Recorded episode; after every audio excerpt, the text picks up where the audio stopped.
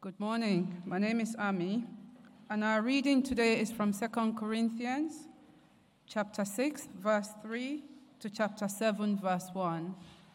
It can be found on pages 1162 to pages 1163 of your church Bible. Paul's hardship. We put no stumbling block in anyone's path, so that our ministry will not be discredited. Rather, as servants of God, we commend ourselves in every way. In great endurance, in troubles, hardships, and distresses, in beatings, imprisonments, and riots, in hard work, sleepless nights, and hunger, in purity, understanding, patience, and kindness, in the Holy Spirit and in sincere love, in truthful speech and in the power of God, with weapons of righteousness in the right hand and in the left, through glory and dishonor, bad report and good report, genuine yet regarded as impostors, known, yet regarded as unknown, dying, and yet we live on, beating, and yet not killed, sorrowful, yet always rejoicing, poor, yet making many rich, having nothing, and yet possessing everything. We have spoken freely to you, Corinthians, and open wide our hearts to you. We are not withholding our affection from you, but you are withholding yours from us. As a fair exchange, I speak as to my children. Open wide your hearts also. Warning against idolatry. Do not be yoked together with unbelievers. For what do righteousness and wickedness have in common? Or what fellowship can light have with darkness? What harmony is there between Christ and Belial? Or what does a believer have in common with an unbeliever? What agreement is there between the temple of God and idols? For we are the temple of the living God. As God has said, I live with them and walk among them, and I will be their God, and they will be my people. Therefore, come out from them and be separate, says the Lord. Touch no unclean thing, and I will receive you. And I will be a father to you, and you will be my sons and daughters, says the Lord Almighty. Therefore, since we have these promises, dear friends, let us purify ourselves from everything that contaminates body and spirit, perfecting holiness out of reverence for God. Thank you.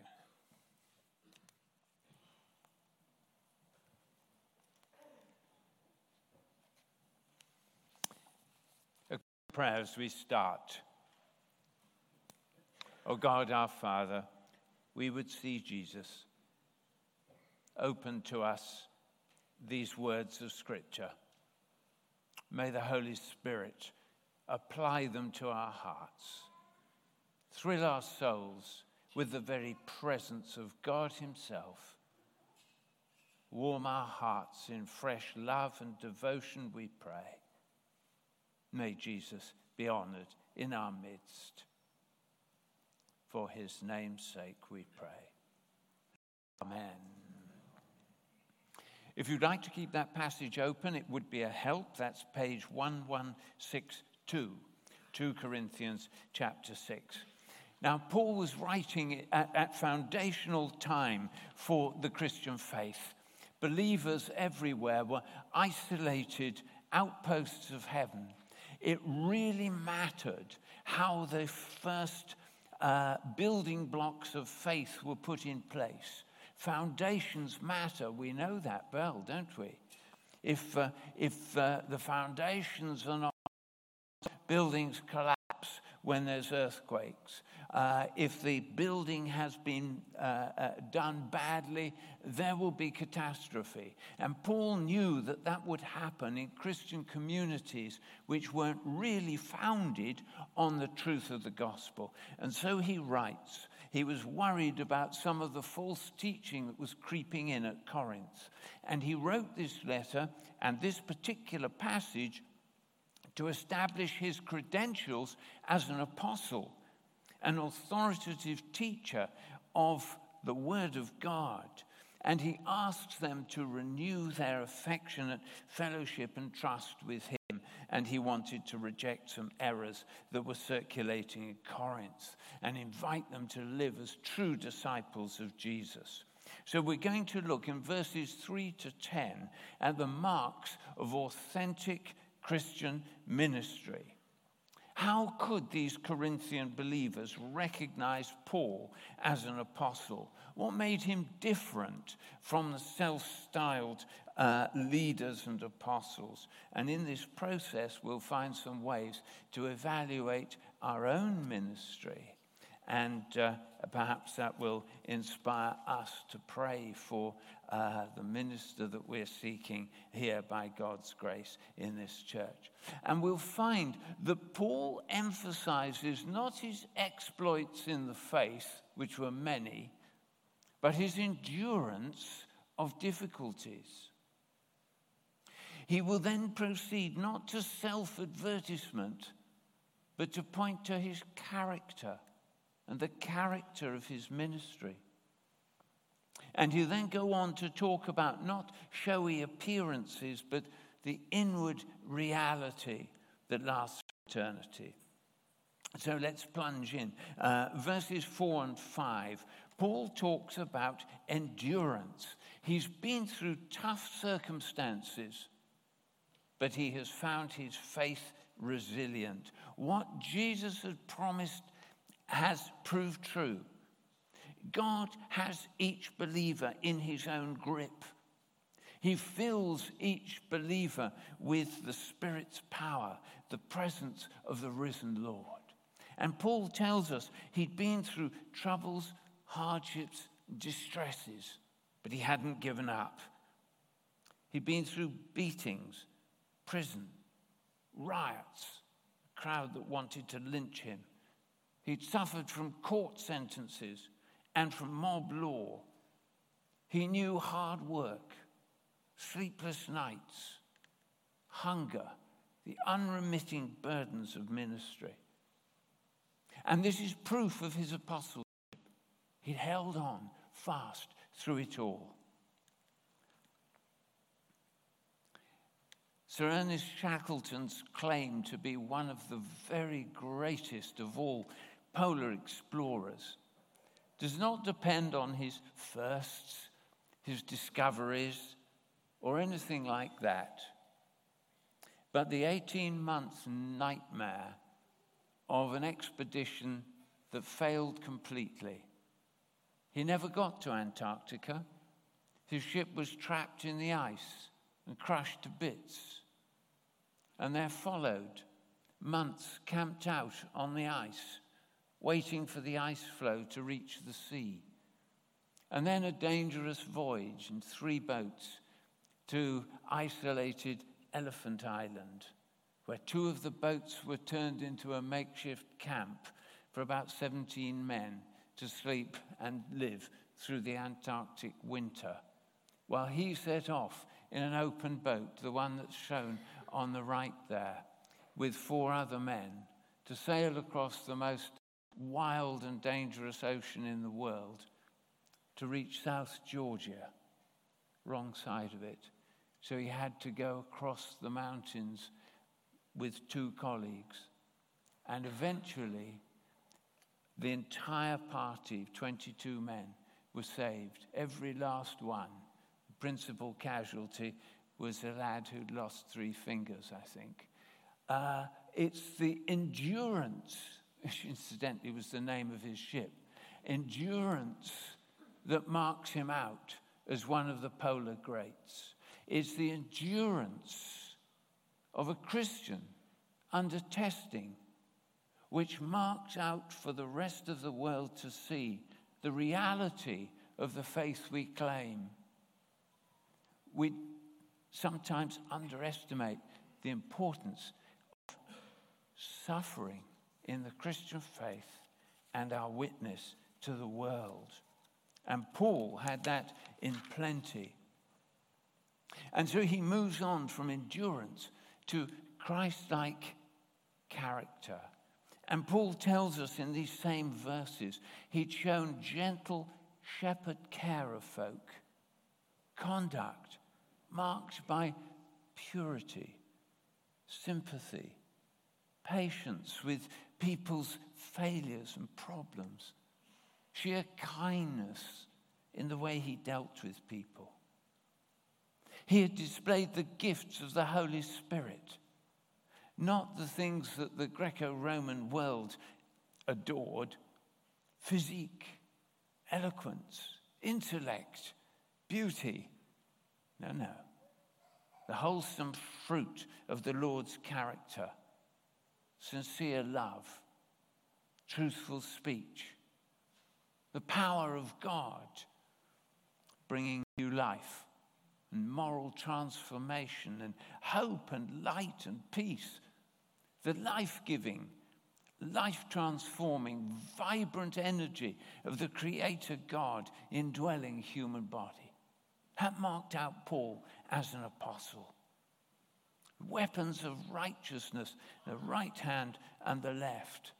No trickery, no deception, no exploitation. A man of integrity. Paul has been describing apostolic ministry. And please God, every form of Christian ministry and service. Do we have those marks of Christian authenticity in our lives day by day? By God's grace, it can be so, because he has given us his Holy Spirit. And he talks in verses 8 to 10 of lasting values. Now, what do you think the opinion formers, the influencers, the social inset of Corinth made of this notorious Jew, Saul of Tarsus? To them, and he shows us here, he was a contemptible nobody, an imposter. Battered, beaten, unimpressive, overworked, dreary, talked about judgment and about a crucified convict. Well, he won't get far. He'll probably be killed by angry magistrates or a furious crowd.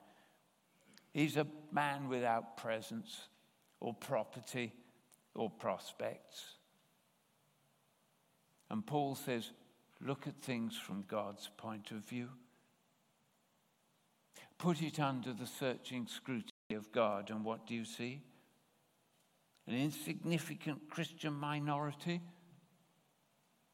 well known in the courts of heaven, where real power dwells, known, loved by God himself, destined for heavenly glory, verse 8, accredited by the Holy Spirit, who knows the genuineness of their faith. Yeah, every Christian believer's life hangs by a thread, but that thread is held in almighty hands. For you died, and your life is now hidden with Christ in God. Colossians 3:3. Those Christians, apostles, survived persecution, sometimes brutal. The joy of the Lord, their strength in all circumstances, always rejoicing, says Paul in verse 10. And he talks about treasure. And the message of the good news is the greatest treasure a human being can receive. For the God who gives us Jesus gives us everything together with him, possessing everything, says Paul in verse 10. And so he comes to his concluding appeal in verse 11 and 13, 11 to 13, the first concluding appeal. He asks for affectionate unity between apostle and people, a teaching and learning community working together in love and trust, and not based on fear or threats or abusive control.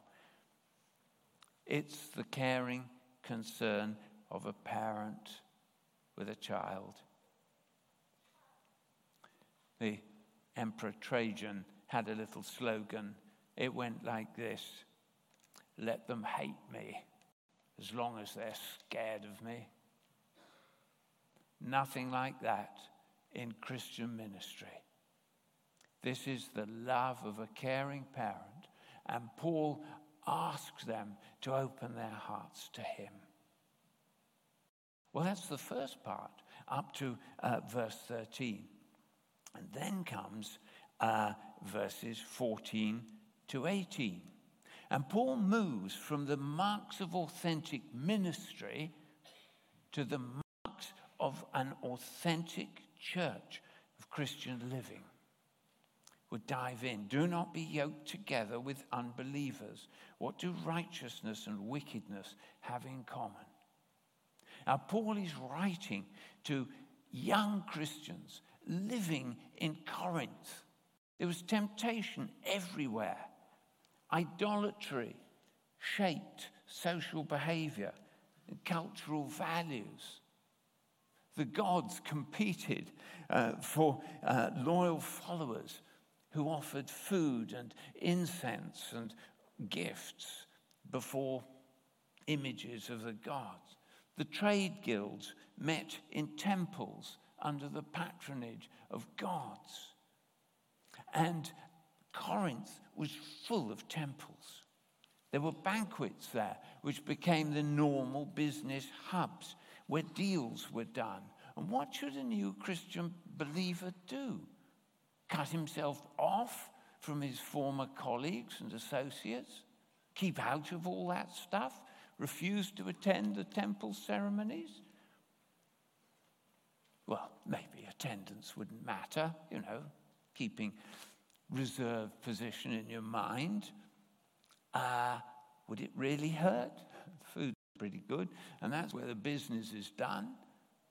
And Paul's reply is unexpected and uncompromising and uncomfortable. He says, don't be mismatched with unbelievers. Don't be unequally yoked.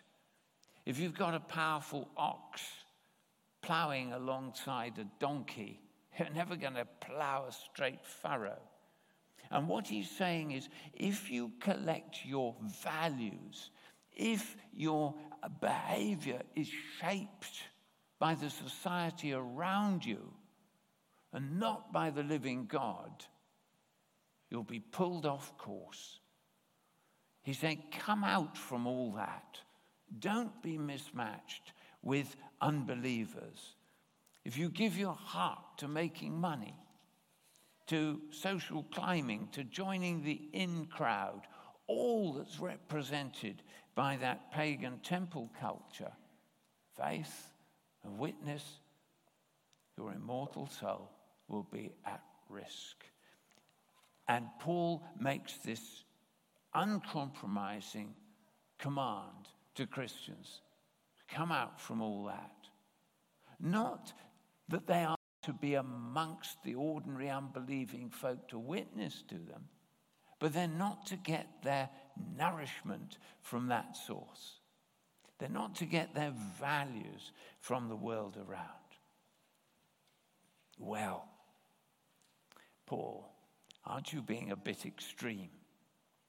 Perhaps you've lived so long in the Christian world, you've kind of forgotten what it's like to be in touch with the real world. Did Paul understand the real world, how it worked? He was a brilliant scholar and linguist, at home in Jewish, Greek, Roman language and literature. He was able to explain the Christian faith to Jewish and Roman lawyers and theologians. to country peasants in Asia Minor, to the learned elite of the Areopagus in Athens. He quoted Greek poetry to them. He could speak to a hushed Christian community, listening deep into the night after a hard day at work. He could speak to a Roman military detail on guard duty, to the emperor's court at Rome, to a crowd set on lynching him, to a Roman governor who was bowled over by his great learning. Extraordinarily well-traveled, on safe Roman roads, or in lawless bandit country. He'd survived being stoned and flogged and shipwrecked. Paul understood life in the real world. And his advice, his command to the believers at Corinth and to us, is to make sure we are withdrawn from the world around in terms of our value structures. We belong to the Christian church. And what is that? And Paul tells us, look at verse 16. We are the temple of the living God. Christians, in a Christian community, this is where God dwells, where God walks, as in the Garden of Eden, where God would walk with Adam and Eve in the cool of the day. He walks with us. As Jesus walked with that couple on the road to Emmaus, it's a picture of fellowship and teaching and intimacy and belonging. But not only so. He tells us that we are a holy nation. We're people who belong to God. You are a chosen people, a royal priesthood, a holy nation, God's special possession. We're called to be priests, representing people to God in intercessory prayer, representing God to the world in witness. We're called to belong to Him. We're called to belong to God's family. I will be a father to you. You will be my sons and daughters, says the Lord Almighty. That is where we belong, the fellowship of the Lord Himself. Let's fix our eyes on Jesus and aim to follow Him with heart and soul and mind and strength. Let us be set apart from everything unworthy. What are our life goals? Well, just a final picture. Those Roman roads, they were straight. They were built to link legionary bases, the shortest route, so that you could march 6,000 men without interruption. This is the point. What about your life and mine? Aiming straight for the point, eyes fixed on Jesus. May we be single-minded for Him. May we live for the gospel, for God's glory, for our Saviour's final well done. Let's pray. O God, our Father, keep us fixed upon Jesus, our Saviour and Lord. May we live for Him, live for the gospel, live for your glory. In Jesus' name, amen.